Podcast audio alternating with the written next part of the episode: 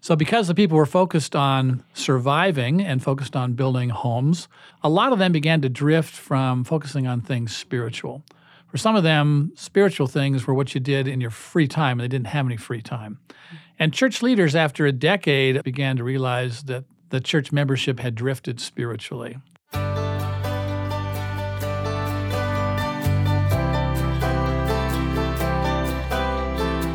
Hello and welcome to Saints. I'm Shaylin Back. And I'm Ben Godfrey. And in today's episode, we will be talking about Chapter 17 The Folks Are Reforming. Today, we're very excited to welcome Richard E. Turley Jr. He's the former assistant church historian and recorder. Welcome, Richard. Thank you. Good to be here. Many of our listeners will know you from books that you've written, specifically the book titled Massacre at Mountain Meadows, which was published with Oxford University. Oxford University Press, 2008.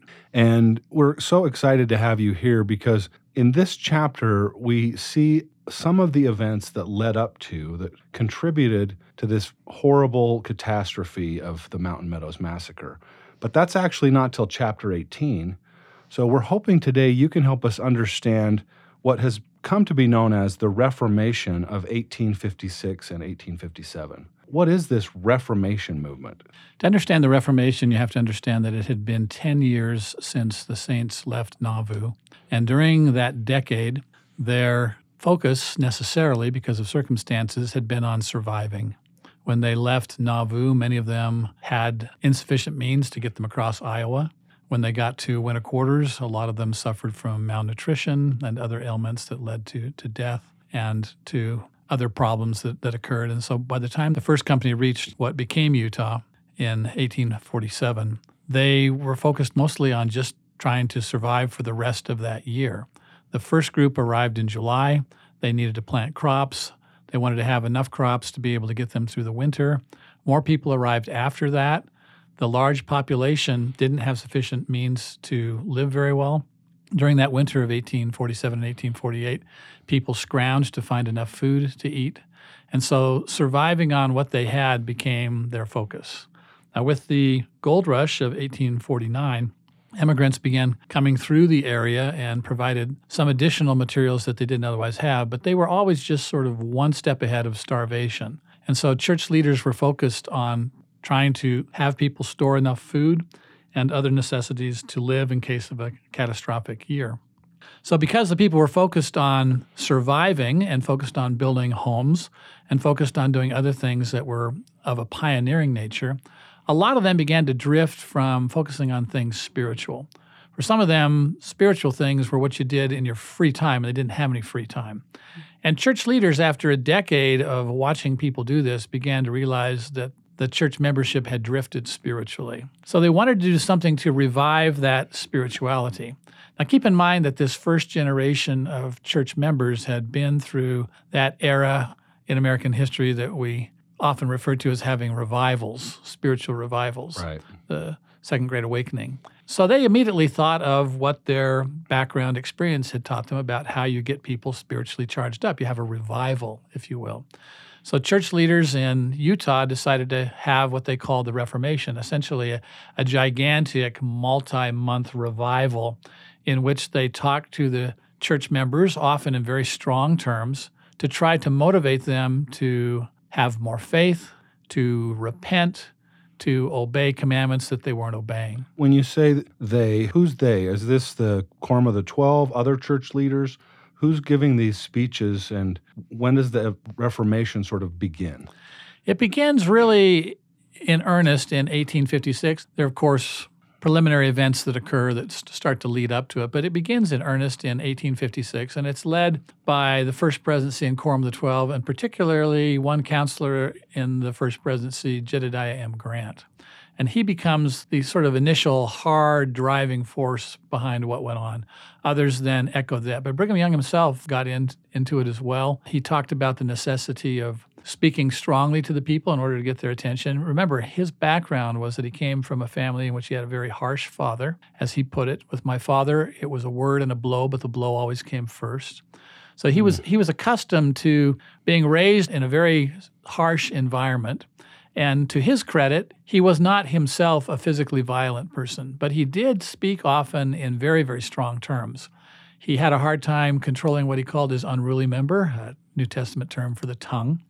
And so he often spoke in very, very strong terms, but he also said that I don't always mean what I say. I try to get the people's attention with that. But he used strong rhetoric, as did Jedediah M. Grant and some of the other church leaders. And the results of that strong rhetoric were mixed. Some of the people indeed did reform and repent and grew in their spirituality and kept records that lead us to believe today that, in fact, the Reformation did have a positive side to it. The negative side was that many people responded to that harshness by feeling negative feelings towards the church and its leaders. Some left the territory. Some felt like they were treated harshly. Some of the activities that went on during that time period, because they were encouraging repentance, and because policies on repentance hadn't developed as fully at that time, people began to sort of follow an earlier model in which people confessed their sins publicly. That's a model we see in the very early days of the church, and it tracks over from some of the religious traditions people had before that. Over time, if you follow the, the Doctrine and Covenants, you see that that began to give way to confessing in, in private. But during this time period, you get a revival, this idea of confessing sins in public. So people stood up in public meetings and confessed their sins. And the idea also arose that if you weren't willing to confess your sins and be rebaptized to show your recommitment, that you'd be punished. And that punishment in the rhetoric included uh, language about having a person's blood be shed in order to atone for the sins that they had committed during that time period. So that was the strongest teaching that came from this time period was this idea of the necessity of shedding blood. Now, the historians, myself included, have looked far and wide for instances of that. And the number of instances that appear to be driven by that rhetoric leading to extreme violence are relatively small, but they did they do exist. For the most part, however, the rhetoric was largely that. It was rhetoric. It did not lead to violence. But there was excess. Uh, we, we look back now in this time period and we, we clearly see that there was excess. There's a quote here from the book that I was grateful to learn.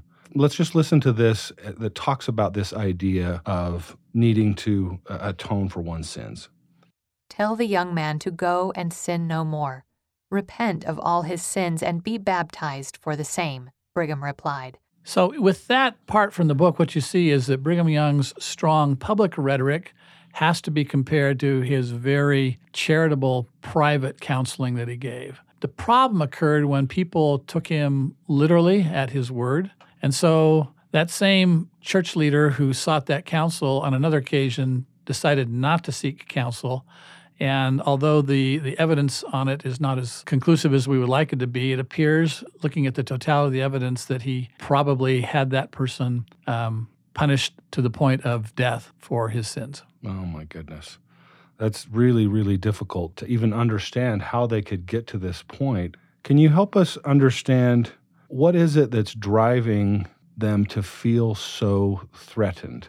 Well, there are several things that are making them feel threatened. One of those things is that when they left the organized United States, they did so because they felt that while the U.S. Constitution guaranteed them civil rights, there was no application of that at the state level. And in fact, historically, as we know now in retrospect, it took a civil war in the United States and you know the amendment to the U.S. Constitution, as well as a lot of civil rights legislation to begin to apply civil rights legislation equally across all of the United States, and we're still not totally there today. So, recognizing that they had even less in the way of civil rights enforcement in those days, they finally decided we're going to leave the organized United States, we're going to go west, and we're going to build our own kingdom. When they left the organized United States, however, the United States was in a battle with Mexico that resulted in American conquest that took some Mexican territory and ended up providing it to the United States. And so they left the United States only to come into United States possession. Right. They applied for statehood, and instead of statehood, they received territorial status. And territorial status was much like colony status. A lot of the direction you received came from someone far away. And that, of course, led them to feel as though they weren't being governed according to their own local standards, but were being governed by standards that, with which they didn't agree. Uh, that feeling of threat, plus the constant feeling that they needed to survive, and there were other forces coming in that were threatening them, I think led to this excess. So during this time of Reformation, something that I read in the book really surprised me, and that was that people were being rebaptized. So, can you tell us a little bit more about why they were being rebaptized? In the early days of the church, again, before our current doctrines had fully developed, people who had sinned wanted to have a feeling of starting over, a feeling of being cleansed and purified. They'd look at people who were baptized and think, well, I wish I could be like that again. And so, church leaders agreed that people could be rebaptized as a sign that they were recommitted. And that was done before the Reformation, well before the Reformation, you know, a lot of the saints who moved west were rebaptized as a sign of recommitment. But during the Reformation, rebaptism became a very popular and strongly advocated thing to do. And so many of the saints were rebaptized as a sign of recommitment. Today, of course, we understand the doctrine that the sacrament of the Lord's Supper, the bread and water that we partake of on the Sabbath day in our church meetings, has that effect of recommitment, sort of this regeneration. And so we don't do rebaptisms except for having a person re enter the church today. Speaking of the sacrament, another interesting thing that I think will be new to many people, it was certainly new to me, was that the first presidency suspended the sacrament for a period of time. Let's listen to a little clip here from the book and then maybe you can tell us what were they thinking and why did they do this? The First Presidency, moreover, had instructed bishops to stop administering the sacrament in their wards until more saints were rebaptized and proved their willingness to keep their covenants. I mentioned that there's been this there had been this spiritual sliding that had occurred at that time. I think if if we were to go to a congregational meeting in those days, which were at least in the Salt Lake Valley, the, the main congregational meeting was in the tabernacle. And we were to tabulate the total number of people who were attending and then tabulate the total number of church members who were not attending. What we'd find is that the sacrament meeting attendance was abysmally low. And because of that, that was a sort of a key indicator that spiritually, from the vantage point of the church leaders, these people were not doing well spiritually. And so they mm. decided that in addition to that, there were other people who came and just partook of it rotely without thinking very seriously about their own spiritual circumstances. So they wanted to reinforce the importance of the sacrament as an ordinance and the importance of worthiness to partake of it. During this time period, they did suspend it. It's not the only time they did that, but it's one of the most noted times that they did it. When were those other times? Have there been any in modern history that the not, first presidency said, let's hold off and repent as a people? Not really in, in modern history, but in during the Brigham Young era, it, it was done more than once. I think it's kind of a neat sentiment that together as a group, they recognized that they needed to change and recommit together. What were the results of this Reformation period as far as the people's spirituality? Brigham Young essentially looked at the Reformation, harsh as it was, as a his term was emetic. It was something that caused the to use that medical term, he was basically saying it caused the body of the church to cast off those portions that were not good, leaving behind those that were.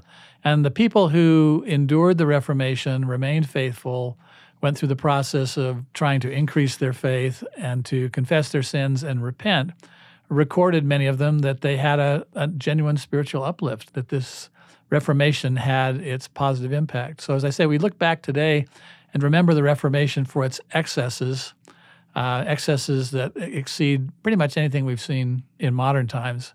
But we remember it also for the fact that for some people it was effective in accomplishing its objective. Another piece that I'm hoping you can comment on for us are these home missionaries. It mentions this in the book, and Shaylin and I doing a little bit of reading beforehand using the footnotes in Saints, we were able to find some of these original questions that were asked and to us, it felt like almost like a temple recommend interview mixed in with the Ten Commandments, mixed in with some kind of Western frontier. Did you brand my horse when it wasn't your horse? Kind of. What what were these questions, and who were these people that were going around as home missionaries? So, in the early days of the church, going back to the very beginning, there are a very small number of church offices, and one of those offices is teacher. Over time, the teachers became those who went from household to household. And as the scriptures point out, they tried to be with and strengthen them and try to help them in their, grow in their spirituality. During the Reformation, these teachers gave way to a formal home missionary program in which they were required to go from house to house in much the same way as what we call ministering brothers and sisters are today, or what we used to call home teachers. And as part of that, they would ask very direct questions of the of the type that would be asked today only by a priesthood leader in a private interview. Uh, you mentioned that these seem very similar to temple recommend questions. In the early days of the church, when a person wanted to enter a temple, of course, by this point, there had only been two temples. And those two temples were the Kirtland Temple and the Nauvoo Temple. If you wanted to enter one of those, you didn't. You did get a recommend in Nauvoo, but the requirements for the recommend were not uh, universally what they are today. With these questions that began being asked during the Reformation, you really have, in many ways, the forerunner of the temple recommend questions we have. As you mentioned, that there are some of the questions used during the Reformation that we don't use today because they were very contextual to the time. Did you, you know, did you take your neighbor's horse or other animal and ride it without permission? Mm-hmm. Right. You know, those kinds of things are not asked today, but we do have have questions today that go to the basic principles of honesty. And a number of the questions that were asked by teachers in those days did go to principles of honesty.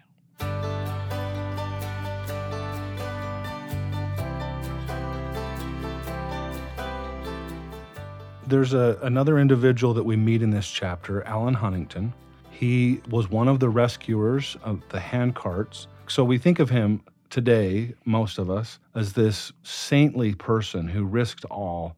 And he was, he was great, right? But in the book, we also learn as part of this reformation, he had seen so much power of God that he did rejoice while traveling to meet the companies on the road and bringing them in, Mercy reported. He exhorted his young comrades to turn away from their follies and seek to build up the kingdom of God. His mother wept with joy. His father rose and declared it was the happiest time he ever saw. And the reason they're so happy is he had kind of been off track. Well, this is just another symptom of what I mentioned in terms of the spiritual slide that occurred. The first generation Latter day Saints who had known Joseph Smith and his brother Hyrum personally and had been part of the early formative days of the church had that as a spiritual foundation. A lot of the youth who crossed the plains either without knowing these early leaders or having been very young at the time, were very much like the young people at the time of King Benjamin, as chronicled in the Book of Mormon. They didn't have the spiritual foundation. So when they reached Utah, a lot of them began to drift. As one visitor to Utah essentially said, he, he found a generation of youth who were very good on a horse. They were good with a gun. You know, they were good with an axe or a knife, but they were kind of wild. And so a number of these wild, toughened young men were called upon to help with the rescue of the handcart pioneers.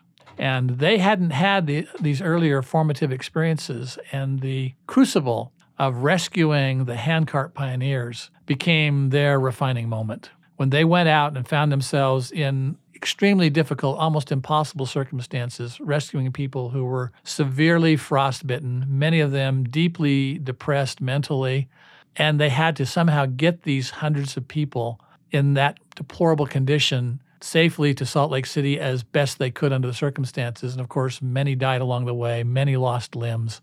That was the type of crucible that caused someone like an Allen Huntington to get on his knees and seek the Lord's help and see that help being delivered. And that became a converting moment for him, which he recognized in that passage that you just read. It seems very applicable even to us today. So many times when we're asked to serve and when we sacrifice for others, then the Spirit comes and testifies to us that what we're doing is right. That is correct. And as I said, there was this second generation that didn't have some of the early formative experiences that threatened to be lost without some type of spiritual refinement themselves. And for some of them, the Reformation was a, a saving moment. Another prominent member of the church who appears in this chapter is Parley P. Pratt. Can you tell us about what's going on in Parley P. Pratt's life right now and ultimately what, what happens to him? Parley P. Pratt is a member of the Quorum of the Twelve. He had served faithfully in many ways. He and his brother Orson had been particularly influential in taking the revelations of Joseph Smith and systematizing them into a, an understandable body of doctrine for church members with their publications. He was also uh, an ardent missionary. He was one of the church's first called missionaries who was sent on a mission to Missouri to preach to the Lamanites. And when he came west, he had a responsibility as the president of the Pacific. And that was essentially what we call the entire Pacific Rim today. So he went with one of his wives to Chile and tried to establish the church in Chile, seeing that as part of his original mission, just an extension of this idea of preaching to the children of Lehi as he saw the people in South America. He didn't fully understand at that time that a lot of the people he was meeting would be actually of you know, European descent. He thought they were descendants of Book of Mormon peoples. And he later said he should have gone to Peru. That was his idea because he thought he'd find more up there. But he was a highly dedicated uh, individual, as I mentioned, one who had married plurally, as had many of the senior church leaders at the time. One of the people whom he married was estranged from her husband, who was abusive to her, and she had left her husband and had Eleanor McLean, and she had left her husband Hector and had become a plural wife of Parley P. Pratt. And so she was in a what today we would call a custody battle with her estranged husband. And so she went to the lower, what we call the lower Midwest today to try to get her children. And Parley followed her out there. Did Oh. anybody know that Parley was following her out there? Yes, it was known by some people. He didn't necessarily want it to be known, but uh, I've read an account of a missionary who was in what is today Oklahoma, and he mentions that Parley's passing through. And Did he receive counsel? I, I seem to remember hearing that Parley'd been told, don't go after her at this time, or something to that effect. Brigham Young discouraged Elder Pratt from doing that. Uh, he didn't feel it was appropriate at the time to do that. But Parley had his agency to make his own decision, decided to go east uh, to try to bring together these members of his family. But the estranged husband, Hector, tracked him down, followed him, and then shot and stabbed him to death. Brutal. Now, the thing that really just kind of set me back was in reading in Saints, I learned that newspapers of the day celebrated this. Now, not Latter day Saint newspapers, but newspapers in the East, they celebrated this brutal murder as though he had really done the community a good service by getting rid of Parley. And what you're mentioning is is part of American culture at the time. This idea that a man had control of a woman to the point where if she left him, he could then he could take retaliatory measures against the man who was responsible for estranging her from him. And there was a body of public ideas at the time that looked favorably on that kind of thing. To be fair, I have to say that it happened in Utah as well and was supported by Utah leaders and culture at the mm. time. So this was just part of American culture at the time. This, this notion of extra legal violence that if someone broke up a family, you could retaliate, and the law would either look the other way. In Utah, it was called mountain justice. Uh, in other parts of the country, you know, it went by different names. But Parley P. Pratt was a victim of that extra legal violence of the day. For a more positive story, there's another Yes. missionary, William Harris. And I actually loved this story about when he got set apart by President Brigham Young before he went on his mission.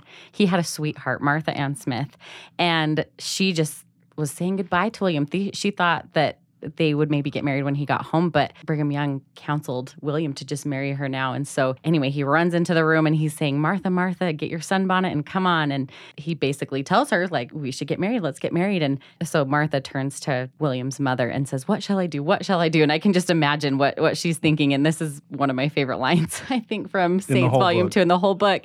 And so William's mother, Emily, says, Honey, put on the calico dress and go on. And I can just hear her saying this to this girl who's now thrilled that she's going to be married, but then going on a mission too with her new husband. So, can you just tell us a little bit more about William Harris and his assignment? Sure. In those days, many of the men who were called as missionaries and, and women in that day weren't called alone as missionaries. They would travel with their husbands from time to time, uh, more so later than during this early time period. But it was not unusual for married men to be called as missionaries. And if a man was single and not yet married, but was, was leaving behind a fiance or a significant other, as we call them today, they might be encouraged by church leaders to go ahead and marry that person and either take the person with them, take the, the spouse with them, or leave that spouse behind as a wife and not as a fiance. And so this is a good example of that. It's something that's not unique to the church. You know, later on in, in American history, when we have a lot of United States soldiers who are leaving for war, who are leaving behind girlfriends or fiancés, they often would marry and then go to war the next day. So it's not unique to the church, but it's a wonderful story. These two young people fell in love. And suddenly they found that they might be separated for years, only to have church leaders say, no, you don't, you know, you can go ahead and get married. Let's circle back now to the Reformation movement and end this episode in talking just a little bit about George A. Smith. George A. is one of the apostles, and he's on the trail, meaning between Salt Lake and St. George. He's giving Reformation speeches. And let's just listen to a little quote here of some advice that he gave the members in the area. Take care of your provisions, for we will need them, he instructed. He knew the saints would be tempted to help and feed the soldiers when they came, whether out of kindness or a desire to profit off them. Will you sell them grain or forage? George asked. I say, curse the man who pours oil and water on their heads. What exactly is George telling them to do and not to do when it concerns others coming through the territory? Memories of that early winter of 1847 and 48 lingered. During that time period, it's very difficult for us today to comprehend, but the people who were living in Utah had nowhere to go to buy groceries. They were considerable distance away from any provisions that they could acquire, even if they had money, which most of them did not. They didn't have anything that today would you know, be circulating specie. And so a lot of them had to dig roots and take other steps just to survive. And if we saw them today, we would think of them as looking akin to starving people we often see in other countries. They were in that kind of deplorable condition. And so church leaders never forgot that. And so they strongly encouraged their members to store food. And when they were looking ahead at the potential of a multi year conflict, they thought that there wouldn't necessarily be time to plant crops and that whatever foodstuffs they had on hand would be the foodstuffs that would be needed perhaps to survive for years in the mountains without an opportunity to. Again, this is a comparable scene in the Book of Mormon where you have the Gadianton robbers who come in and the people pull into the city right. and they don't have a chance to put in crops that year. Well, what happens if you eat up all your food and you're under siege? You're going to starve to death. So a lot of the leaders like George A. Smith strongly encourage church members not to give way to the temptation to sell what seems like excess food for things that might be hard to come by in Utah, like clothing or furniture or stoves or other things that would be very appealing to pioneering peoples. And we will see in our next episode of this podcast that this conflict, this need to preserve resources, contributes to the massacre at Mountain Meadows in a really difficult way because the saints are unable and not encouraged. They're trying to preserve their food for themselves. And so it raises conflict between them and a wagon train that is passing through Utah territory. That's correct. So we'll invite you to, to join us again next time on the Saints podcast where we will learn more about that. And as always, we invite your feedback at our email address, saintspodcast at churchofjesuschrist.org. Richard, thank you so much for joining us today. We so much appreciate your perspectives. And we would just invite our listeners also to put in your favorite search engine Mountain Meadows Massacre Turley. You'll probably have the first hit be an article in the Ensign, which is a wonderful article that gives a great overview of the massacre and what we know. And probably the second link will be a link to the book, which, if you're curious at all about this episode in our history, it is the seminal work on the topic. And I would just encourage you to look for that and read it. As always, we just want to remind you for any of the topics that we cover and any of the people and events, you can always look up more topics, especially on the electronic version of the book in the footnotes. Explore the footnotes, and you can always learn more. Thank you so much for listening. I'm Shaylin Back. And I'm Ben Godfrey.